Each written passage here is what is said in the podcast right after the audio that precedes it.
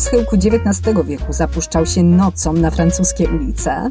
Czy autoportret z zabandażowanym uchem Vincenta van Gogha to świadectwo obłędu artysty, czy też czegoś zupełnie innego? I czy Van Gogh to był dobry materiał na przyjaciela? O tym wszystkim opowiem już za moment. Nazywam się Agnieszka Kijas i jestem krytykiem sztuki, a wysłuchacie kolejnego odcinka podcastu z serii Dawno temu w sztuce, czyli wszystko, co chcesz wiedzieć o malarstwie, ale bez nadęcia. Dzień dobry wieczór, ponieważ standardowo nie wiem o jakiej porze słuchacie tego podcastu i to jest fantastyczne, bo równie dobrze możecie go słuchać w nocy o północy, ale także bladym świtem. Pewne jest tylko to, że ja siedzę klasycznie w mojej szafie, ale przyznaję, Dziś weszłam do niej tylko na moment, bo z powodu moich zdrowotnych zawirowań, o których już Wam opowiadałam, a także zawirowań zawodowych, na moment musiałam sobie zrobić krótką przerwę w nagrywaniu, taką krótką pauzę, dlatego proszę Was jeszcze o jeszcze moment cierpliwości, jeszcze chwilkę, bo wrócę do Was na pewno z jeszcze większą energią. A żebyście nie zapomnieli, że istnieje taki podcast jak dawno temu w sztuce i żebyście tutaj jeszcze do mnie chętnie wrócili, zamieszczam Wam taki podcast zastępczy. Jest to rozmowa, jaką ze mną przeprowadziła Dorota Prynda, redaktorka portalu Silesia24 i dzięki uprzejmości stacji mogę wykorzystać i zamieścić i przedstawić Wam dzisiaj tę rozmowę w formie audio. Zdradzę, że już pracuję nad nowym odcinkiem i jeśli wszystko pójdzie po mojej myśli, to usłyszymy się za tydzień w kolejnym odcinku takiego klasycznego podcastu. Oczywiście będzie to podcast na życzenie. Tymczasem zapraszam Was na rozmowę o Van Goghu, czyli malarzu, który jest mi szczególnie bliski. Myślę, że no, padnie tam kilka ciekawostek, o których wcześniej nie mówiłam w podcastach, a my mam nadzieję, że usłyszymy się już niebawem. Niech sztuka będzie z Wami. Hołk.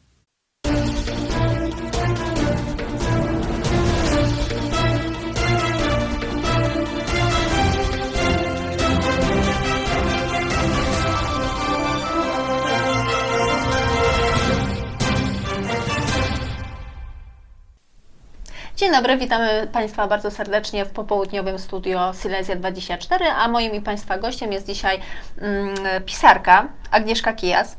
Dzień, dzień dobry, Agnieszko. Dzień dobry Doroto, dzień dobry Państwu. E, porozmawiamy sobie dzisiaj o rzeczy absolutnie wyjątkowej, o książce o Vincencie van Goghu.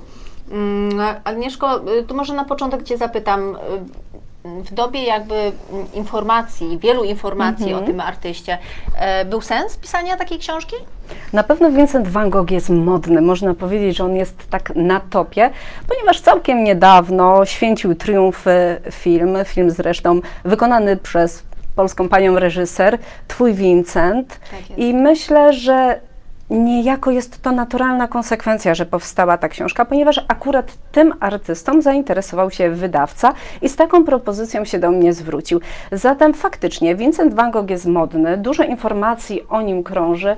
Zresztą, jeżeli spytać kogokolwiek o przykład cierpiącego malarza, szalonego geniusza, to najprawdopodobniej usłyszymy właśnie tę odpowiedź. Vincent van Gogh.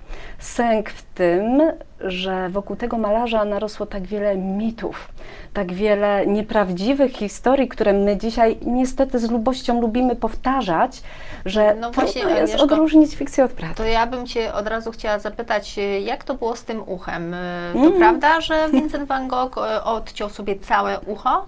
To jest chyba taka sztandarowa historia, bo jeżeli my mówimy Vincent van Gogh obciął sobie ucho, to wyobrażamy sobie to mniej więcej tak. Mamy ucho i ciach. Tak jest. Nie ma ucha. W rzeczywistości Vincent van Gogh stracił kawałek małżowiny i proszę zobaczyć, jak to wygląda. Ja mówię stracił. Mhm. Kawałek. Mhm, mhm, Kawałeczek, niewielki kawałek małżowiny. I słowo stracił też jest tutaj nie bez powodu użyte, ponieważ tak naprawdę nie jest do końca pewne, czy Van Gogh to ucho sobie obciął. Istnieje bowiem druga teoria, która mówi, że go, no, nazwijmy to przyjaciel, ale też tak bardzo umownie przyjaciel, bo ciężko tutaj było o takie prawdziwe e, męskie, dobre relacje. E, Paul Gauguin, również malarz, w przypływie gniewu, w trakcie jednej z bardzo karczemnych awantur, okaleczył Vincenta i to najprawdopodobniej on przyczynił się do tej straty. No proszę, a to zdradzając y, tą, tą tajemnicę, mm, czy mogłabyś powiedzieć y, coś o autoportrecie Vincenta van Gogha właśnie z tym zabanda zabandażowanym uchem, dlatego Mhm. że tutaj też cała historia się pod tym kryje. No tak, e, bardzo często ten portret lubimy sobie wyobrażać. Czerwonokrwiste tło, malarz ubrany w jakąś dziwną czapkę, futro z poważną miną i ten bandaż naokoło głowy. Wariat, szaleniec. Kto portretuje siebie w takim stanie? Okej, ale popatrzmy na to, że my jesteśmy w czasach, kiedy fotografia jeszcze nie była aż tak popularna. Vincent van Gogh po incydencie z uchem, po strasznej awanturze z Polem Gogenem, która doprowadziła do tego, że marzenie stworzenia Mekki dla artystów w wiejskiej miejscowości Arles na Prowansji legło w gruzach. To marzenie przestało istnieć. Skoro Paul Gauguin wyjechał z Arles i to jeszcze w tak bardzo dramatycznych okolicznościach, Vincent stracił nadzieję, że uda mu się to marzenie spełnić. I trafia do szpitala. No wiadomo, ucho krwawi, trzeba je jakoś zabandażować. I lekarze przez pewien czas trzymali go na obserwację, by zdecydować, czy Vincent van Gogh jest na tyle gotowy, by móc go wypuścić do domu, czy też trzeba go będzie skierować na dalsze leczenie pod kątem już psychiatrycznym. Vincenta wypuszczono do domu, ale po jakimś czasie miał przyjść odwiedzić go lekarz, żeby zobaczyć, jak postępy w jego rekonwalescencji.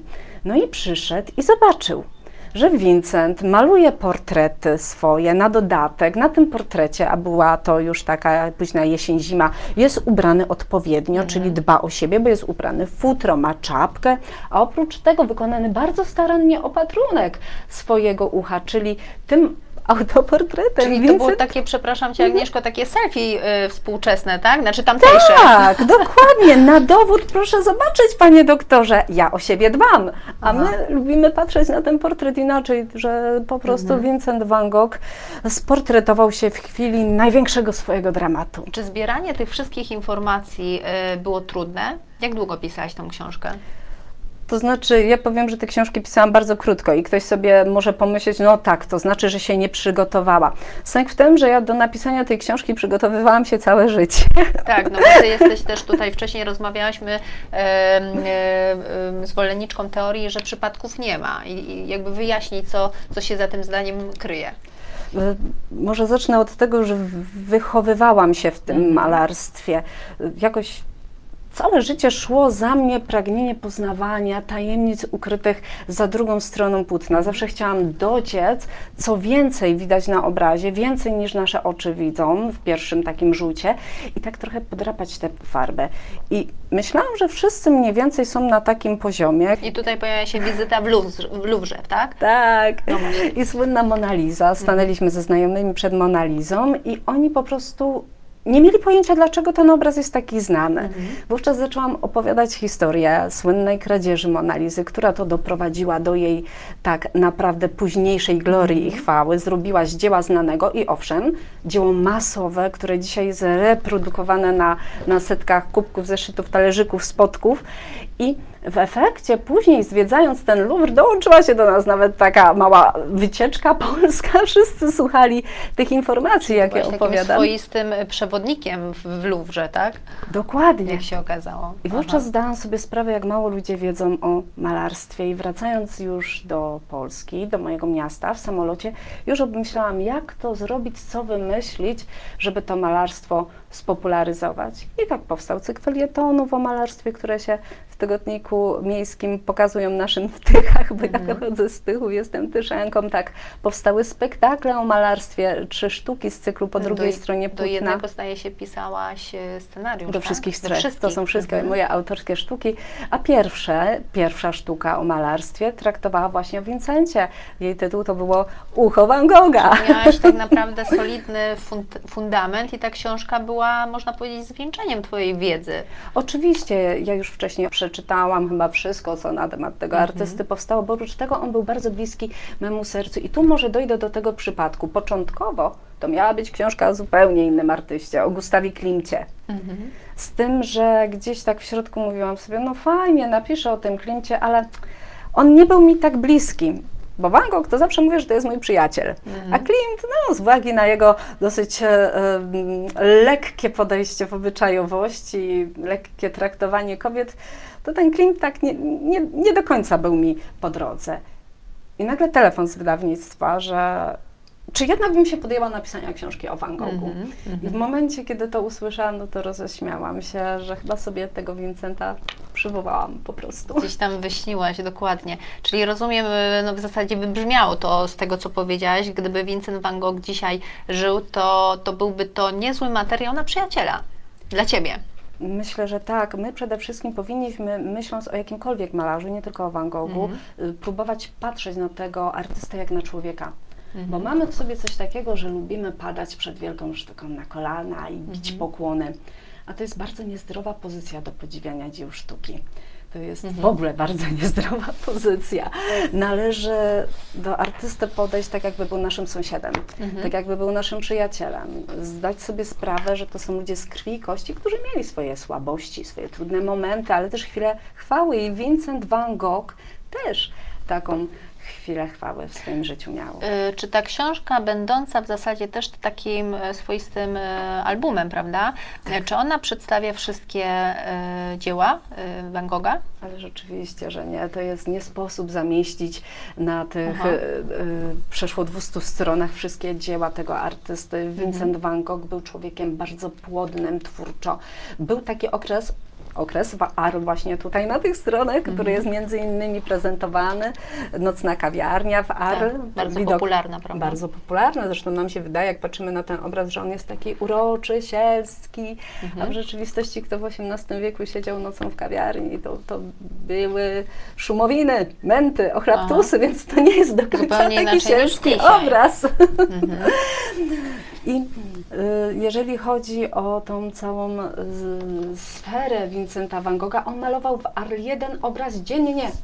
Do tego tam dochodziło, nie, nie jesteśmy w stanie tego wszystkiego zebrać w jednym albumie, ale może to i dobrze.